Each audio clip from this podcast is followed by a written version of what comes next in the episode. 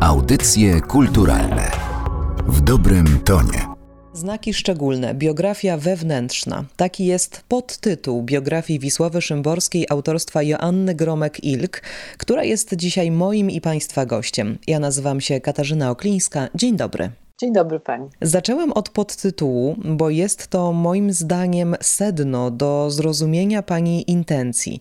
Wielu mogłoby powiedzieć, że są już przecież biografie Wisławy Szymborskiej, jednak już sam podtytuł pani biografii zdradza główną myśl, główną oś, wokół której się pani obracała.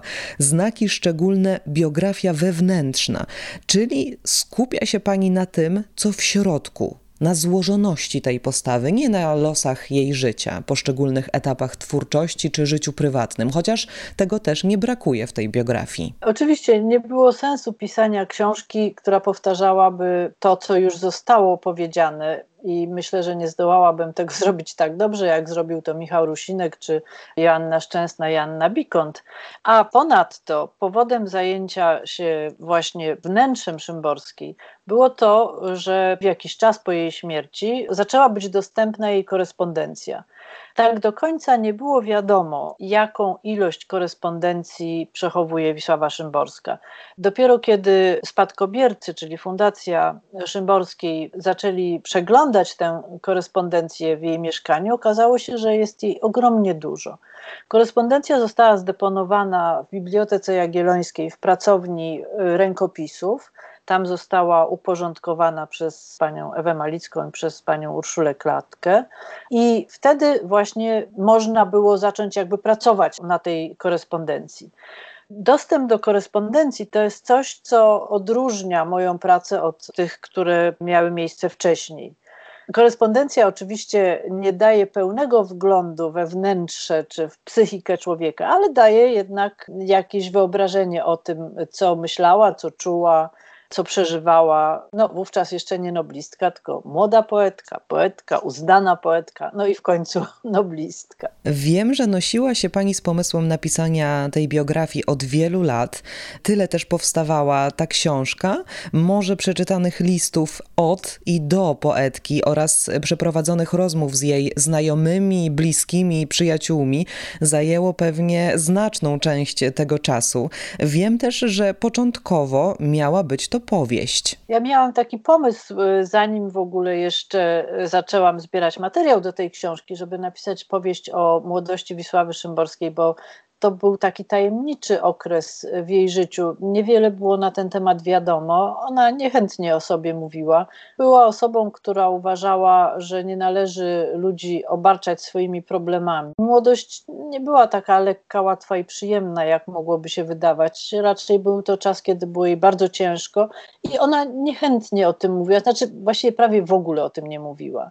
Wydawało mi się ciekawe wejście w ten obszar przez nią zastrzeżony ale wydawca nie był zainteresowany powieścią o Szymborskiej. Być może słusznie, ja nie jestem powieściopisarką, to raczej należałoby uznać za zabawę takie zajęcie.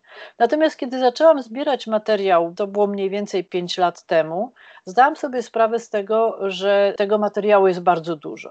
Początkowo obawiałam się, że materiał dostępny w archiwum nie pozwoli na napisanie książki, że tych listów nie będzie tak dużo i przede wszystkim obawiałam się, że one nie będą zbyt osobiste.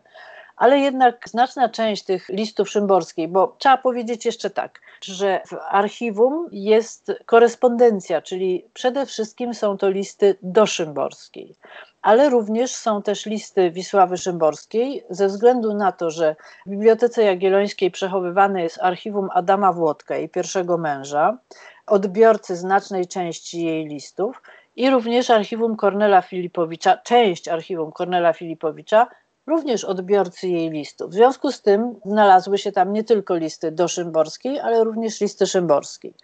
Listy Szymborskiej dostępne są też w kilku innych bibliotekach, w Bibliotece Narodowej, Książnicy Pomorskiej, w Bibliotece Uniwersytetu Wiadrina i to już jest taka ilość listów, która pozwala wyrobić sobie jakieś wyobrażenie na temat tego, co ona przeżywała, jaka była jej psychika. Oczywiście ja nie jestem psychologiem, to nie jest książka psychologiczna. Raczej starałam się zapisać to, co ona myślała, co przeżywała, co jej się przydarzało, pozostawiając wyciąganie wniosków czytelnikowi. Z takiego bardziej wewnętrznego punktu widzenia. Pani sama jest osobą, która znała Wisławę Szymborską osobiście. To było problemem czy ułatwieniem podczas pisania, podczas tworzenia tej biografii? Ja się zastanawiałam nad tym, czy to nie stanie się problemem. Znaczy, na pewno nie miałam ochoty opowiadania o naszej znajomości, o przebiegu naszej znajomości. Ja nie byłam przyjaciółką Wisławy Szymborskiej. Wisława Szymborska przyjaźniła się z moim mężem, ja załapywałam się tak troszeczkę przy okazji, ale w związku z tym, będąc jakby w drugim rzędzie, miałam większe pole do obserwacji co było zaletą w tej relacji. Myślę, że to jest tak, że osobom, które są bardzo blisko związane, czy były bardzo blisko związane z Wisławą Szymborską, byłoby bardzo trudno napisać tę biografię, dlatego że no, miałyby cały szereg zahamowań wynikających z lojalności w stosunku do niej. Ja też miałam takie zahamowania, ale nie aż tak wielkie. Starałam się pisać książkę w taki sposób, żeby jej nie osądzać, no bo generalnie nie mam takich skłonności, poza tym uważam, że każdy osąd oparty na takich wybiórczych przesłankach. Otóż to jest po prostu błędny, no w ogóle nie ma po co się za to zabierać. Natomiast no, to, że ją znałam spowodowało, że jakby zainteresowałam się w ogóle pisaniem jej biografii, bo jednak praca nad taką książką, która zajęła mi 5 lat, no to jest 5 lat życia z kimś w moim życiu Szymborska przez pięć lat była bardzo intensywnie obecna. Dobrze jest, jeżeli ten ktoś, o kim się pisze, jest taką przyjazną duszą, jeśli człowiek się dobrze czuje z tym kimś. Ja miałam takie wrażenie, że właśnie te pięć lat spędzone z Szymborską to był dobry czas dla mnie. I ten dystans do postaci Wisławy Szymborskiej pozwolił pani na poruszenie pewnego trudnego tematu. W jednej z rozmów wspomniała pani, że chciała napisać o młodej kobiecie, która dokonała złego, niewłaściwego wyboru. Mówię tutaj o tym, że Wisława Szymborska stanęła po stronie ustroju i o wierszu o Stalinie. W pani biografii pojawia się nawet zdjęcie Szymborskiej z pochodu pierwszomajowego. Później poetka wiele razy wracała do tych momentów i wielu twierdzi, że bardzo tego żałowała. Ja myślę, że ona to bardzo przeżywała. To, że ciągle jest jej wypominane, to, że napisała wiersz o Stalinie, że zaangażowała się w ten nieszczęsny socrealizm. Ja nie wiem, czy ona tego żałowała. Wie pani, bardzo się długo nad tym zastanawiałam. To w ogóle był najtrudniejszy dla mnie temat przy pisaniu tej książki. Dlatego, że znowu nie chciałam jej osądzać, no bo trudno sobie w ogóle myśleć dzisiaj, wyobrazić, jak wtedy wyglądało życie. Ja jestem z tego pokolenia, które przeżyło socrealizm. Urodziłam się na swoje nieszczęście w Stalinogrodzie. Co za ironia losu. No więc właśnie, więc miałam swoje, swoje porachunki z tym systemem. Szymborska była rówieśniczką mojej mamy, więc też patrzyłam na to troszeczkę innym okiem niż patrzą na to dużo młodsi ludzie. Ale myślę sobie, że jej akces do socjalizmu czy wstąpienie do partii to nie do końca były takie wolne wybory. Bo proszę sobie wyobrazić, że kończy się wojna. Młoda Wisława, nazywana w domu Ichną, musi jakoś się określić wobec życia. Skończyła szkołę, zrobiła maturę w czasie okupacji nie zaczęła studiów w czasie okupacji, bo musiała pracować. W ogóle było jej i jej, i jej mamie, i jej siostrze było im bardzo ciężko. One miały bardzo duże, bardzo poważne kłopoty finansowe. Chociażby, żeby przeżyć, sprzedawały ciasta zrobione w domu. Otóż to, wie pani, no to naprawdę myślę, że młodym ludziom dzisiaj trudno sobie wyobrazić, jak to było, kiedy po prostu nie było co jeść. Wisława Szymborska nie była mistrzynią wypieku ciast. To raczej jej mama i jej siostra tym się zajmowały. Ona za to musiała później te ciasta sprzedawać na dworcu. Poza tym pracowała jako urzędniczka na kolei, co z kolei było, jak sądzę, potwornie nudnym zajęciem. Więc pierwszą rzeczą i najważniejszą dla niej było po wojnie znalezienie jakiejś swojej drogi. Zapisała się na studia, ale jak wiemy, nie skończyła tych studiów z różnych pewnie powodów. Po pierwsze, to były studia socjologiczne, więc bardzo były nacechowane właśnie tak politycznie i to ją odstręczało. Więc z tego już wiemy, że nie była wielbicielką socjalizmu. Przeciwnie, miała z tym problem. Ale kiedy okazało się, że po jej debiucie w gazecie zaproponowano jej pracę w tej gazecie, a gazeta, nie da się ukryć, była socjalistyczna, bo inna być nie mogła w tym czasie, to tę pracę przyjęła, jak sądzę, z radością. No bo to była praca w jakimś sensie mieszcząca się w ramach jej zainteresowań, mogła pisać czy redagować teksty. No i była to praca, która pozwalała jej utrzymać się, ba, również pomagać finansowo mamie i siostrze. Także ten wybór dokonał się raczej chyba poprzez właśnie okoliczności życiowe, a nie poprzez świadomą decyzję tak zaangażuje się w socjalizm, to wspaniały system. Myślę, że Szymborska wówczas niewiele wiedziała o tym, jaki jest ten socjalizm i czym to w ogóle będzie.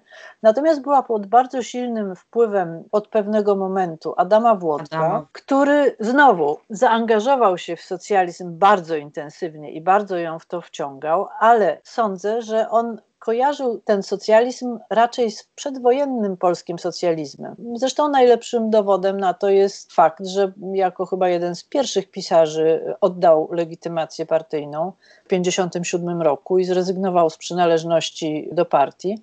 I myślę, że bardzo szybko rozczarował się. Takie proste, jednoznaczne oceny, a no tak, ona pisała o Stalinie, w związku z tym no, była okropną osobą, są po prostu niepotrzebne. No, popełniła w życiu błąd na pewno nie jeden, tak jak każdy człowiek, ale miała bardzo fajną właściwość, umiała się uczyć na swoich błędach.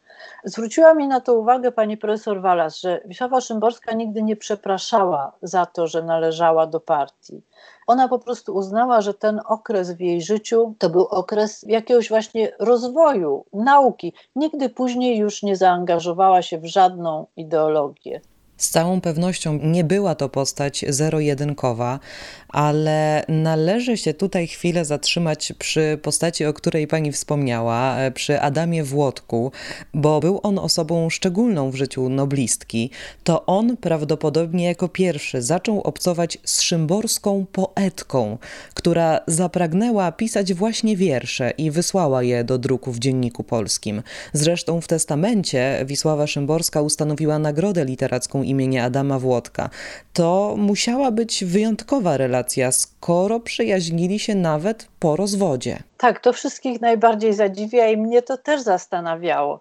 Jeszcze bardziej zastanawiało mnie to, jak to się stało w ogóle, że zostali parą. Jak patrzy się na zdjęcia Adama Włodka, no umówmy się, że nie wyglądał jak Gregory Peck, natomiast Wisława Szymborska była bardzo piękną kobietą. Ale mówi się, że Adam Włodek podbijał serca wielu kobiet, więc musiał mieć jakiś urok w sobie szczególny. No bo która kobieta nie chciałaby, żeby pisać dla niej wiersze, o niej wiersze, ba, erotyki. Adam Włodek miał taką umiejętność odnajdywania śladów talentu w takich pierwocinach literackich. To nie jest łatwe. Natomiast jeśli chodzi o ich relacje, to bardzo szybko z przyjaźni zmieniła się w, jak sądzę, w romans, najpierw później w małżeństwo. Było to zresztą jedyne małżeństwo Wisławy Szymborskiej, ale to małżeństwo niestety nie do końca się udało. Dlaczego tak było, trudno powiedzieć. Być może jednym z powodów była skłonność Adama Włodka do zdrad ale też myślę, że oni wchodząc w ten związek przyjęli taki modny chyba wówczas, tak mi się wydaje, pomysł, że będzie to związek otwarty. W związku z czym Adam Włodek dość otwarcie informował swoją młodą żonę o swoich innych relacjach. A z kolei Wisława Szymborska otwarcie przyznawała się do takiej chęci bycia niezależną od swojego męża, co niekoniecznie było standardem w tamtych czasach. Ja myślę, że w ogóle nie było standardem. Standardy relacji damsko-męskich w latach 50., 60., 70., obawiam się, że również jeszcze 80., były bardzo w Polsce konserwatywne. Otóż Wisława nie miała żadnej chęci do zajmowania się gospodarstwem i też nie miała takiego pomysłu, żeby mężczyznę uznawać za swojego pana. Oni byli związkiem partnerskim i to myślę liczy się na wielki plus Adamowi Włodkowi. Dla mnie naj najważniejsze właściwie w tej relacji było to, że umieli zachować przyjaźń. Oni później przecież przez całe lata, do śmierci Adama Włodka, utrzymywali bliski kontakt. Ale w życiu Wisławy Szymborskiej był też Kornel Filipowicz, o którym mówiła, że był największą miłością jej życia, choć nigdy nie stał się jej mężem, ba, nigdy nawet nie mieszkali razem, czego przyczyną mogła być właśnie ta chęć bycia niezależną. Zresztą zarówno chęć Wisławy Szymborskiej bycia niezależną, jak i Kornela Filipowicza. Oczywiście, oni byli obydwoje silnymi osobowościami. Kornel Filipowicz był żonaty dwukrotnie. Wisława Szymborska bardzo była związana z Kornelem Filipowiczem. Nie wątpię w to, że i on z nią był bardzo związany, ale ten związek nie potrzebował żadnych formalnych zatwierdzeń. Czemu nie mieszkali razem? Zastanawiałam się nad tym, no bo właściwie przy takiej bliskości to byłoby całkowicie naturalne. Ale sytuacja Kornela Filipowicza była o tyle skomplikowana, że razem z nim mieszkała jego mama, którą się opiekował, już wówczas starsza pani. Mieszkanie było trzypokojowe. Jeden z pokoi był pracownią Filipowicza, w jednym mieszkała mama, a trzeci pokój był pracownią Marii Jaremy. Pierwszej żony Filipowicza. Pierwszej żony i kochał ją bardzo intensywnie i myślę, że bardzo trudno było mu się pogodzić z jej śmiercią, a być może w ogóle się z nią nie pogodził. Sława Szymborska mieszkała w mieszkanku nazywanym pieszczotliwie szufladą, czyli lokalu niesłychanie małym i ciasnym. No, nie sposób sobie wyobrazić, żeby tam mogły mieszkać dwie osoby. Wobec tego oni się spotykali codziennie, ale właśnie każde z nich miało swoją przestrzeń. Czytając korespondencję, miała Pani dostęp do najbardziej osobistych przemyśleń poetki, ale czy te listy odsłoniły przed Panią to, czego Pani szukała, zabierając się do pisania? Słowem, czy jest Pani zadowolona z tej publikacji, usatysfakcjonowana tym, co odnalazła? Jestem bardzo zadowolona z tego, że udało mi się skończyć tę książkę, ponieważ pracowałam nad nią pięć lat i w pewnym momencie, znaczy nieraz miałam takie poczucie, że że, nie zdołam tego zrobić.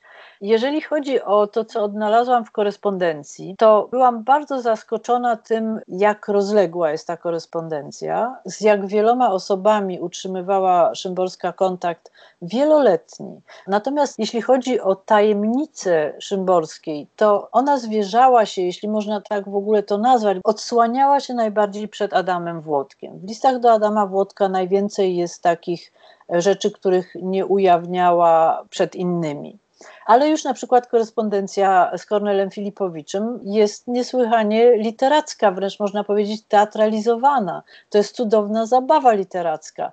Nie ma tam ani trochę zwierzeń, prawda? Możemy oczywiście czytać pomiędzy wierszami i odnajdywać w ten sposób jakieś ukryte emocje. Natomiast, wie pani, to, co było dla mnie właściwie najważniejsze, to możliwość towarzyszenia w rozwoju młodej kobiety, która postanowiła być poetką. I udało się pani znaleźć ten moment? Wydaje mi się, że tak, że to raczej był proces, ale oczywiście nie wiem, czy się nie mylę. Wydaje mi się, że tajemnica, czy jedna z tajemnic Szymborskiej polegała na tym, że ona umiała sobie radzić z traumą, z ciężkimi przeżyciami. Trzeba zaznaczyć, że jej ciężkie przeżycia, no bo na przykład śmierć Kornela Filipowicza niewątpliwie była dla niej dramatem. Przeniesiona do poezji nie jest tam patetyczna ani patetyczna, ani dramatyczna, ani smutna. Powstają przepiękne wiersze miłosne. Jedne z najpiękniejszych. Jedne z najpiękniejszych jej wierszy miłosnych. To dalej w jakimś sensie jest tajemnicą, prawda, jak ona to zrobiła, ale już przynajmniej wiem, co zrobiła skąd się wzięły te wspaniałe wiersze? Właśnie z tej jej wewnętrznej umiejętności przekształcenia ciężkich przeżyć no, w sztukę. Ja myślę, że też bardzo ważną jej cechą było poczucie humoru. Mam wrażenie, że czytelnicy dobrze znają Wisławę Szymborską jako właśnie taką roześmianą poetkę, bardziej niż poetkę poważną, do czego przyczyniły się jej wyklejanki i, i poprzednie książki biograficzne dotyczące jej życia to umiłowanie do kiczu, wysyłanie pocztówek y, własnoręcznie robionych, to przylgnęło do Wisławy Szymborskiej chyba już na, na stałe. I może dobrze, wie pani, dlatego że to nie jest nieprawda o niej. Ja myślę, że autorki pamiątkowych rupieci chciały pokazać drugą twarz Szymborskiej. Bo wówczas, w momencie, kiedy otrzymała Nagrodę Nobla, była znana jedynie jako autorka poważnych wierszy. I dla wielu osób czytających poezję, a nawet nie czytających poezji, a zainteresowanych życiem Szymborskiej, to było objawienie. Osoba, która fantastycznie umie aranżować zabawy towarzyskie, która wymyśla różne nieistniejące przedtem żartobliwe gatunki literackie, która pisze limeryki czy wygłasza, która wreszcie robi wyklejanki. Trudno o lepszy kąsek dla odbiorcy popkultury, prawda? I w jakimś sensie Wisława Szymborska stała się taką figurą popkultury. Na koniec powiedzmy o Noblu, który został już przez panią trochę wywołany. Od Nobla zaczyna pani książkę, pisząc, że był wielkim wyróżnieniem i poetka dowiedziała się o nim kilka godzin przed oficjalnym ogłoszeniem, ale nie jest tajemnicą, że nie radziła sobie z tą nagrodą z tą wielką sławą, która na nią spadła. Tak, bo ja myślę, że to w ogóle nie jest łatwe poradzić sobie ze sławą, ale ona szczególnie chyba nie była predestynowana do tego, żeby być taką osobistością. Była osobą bardzo prywatną i w momencie, kiedy musiała no, jednak chyba odgrywać osobistość dostojną, elegancką, wytworną, to było to dla niej ciężarem.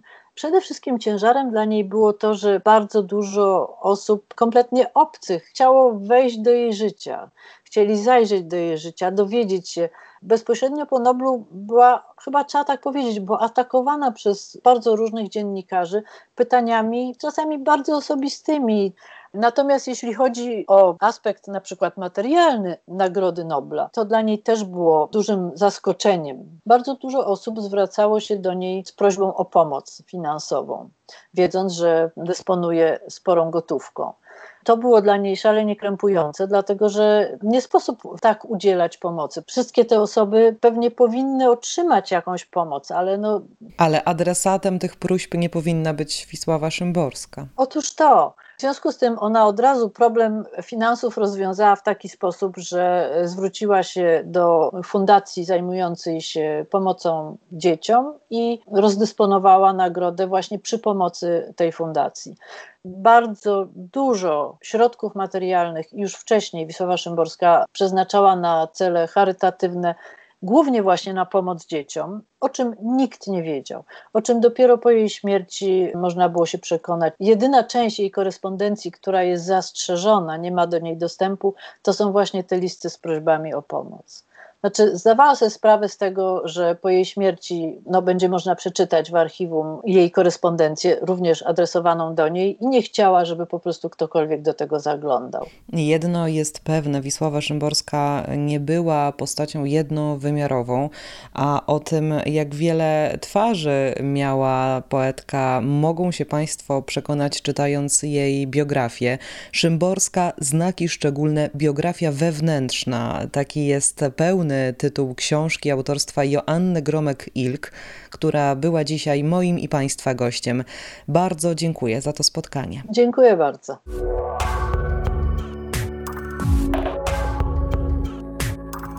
Mam nadzieję, że rozmowa zachęciła Państwa do przeczytania nie tylko najnowszej biografii Wisławy Szymborskiej, ale także poezji w ogóle. Z pomocą przyjdzie wydawnictwo Narodowego Centrum Kultury, w którym znajdą Państwo m.in. tomik Lecz nie było już świata Bolesława Leśmiana. Audycje kulturalne w dobrym tonie.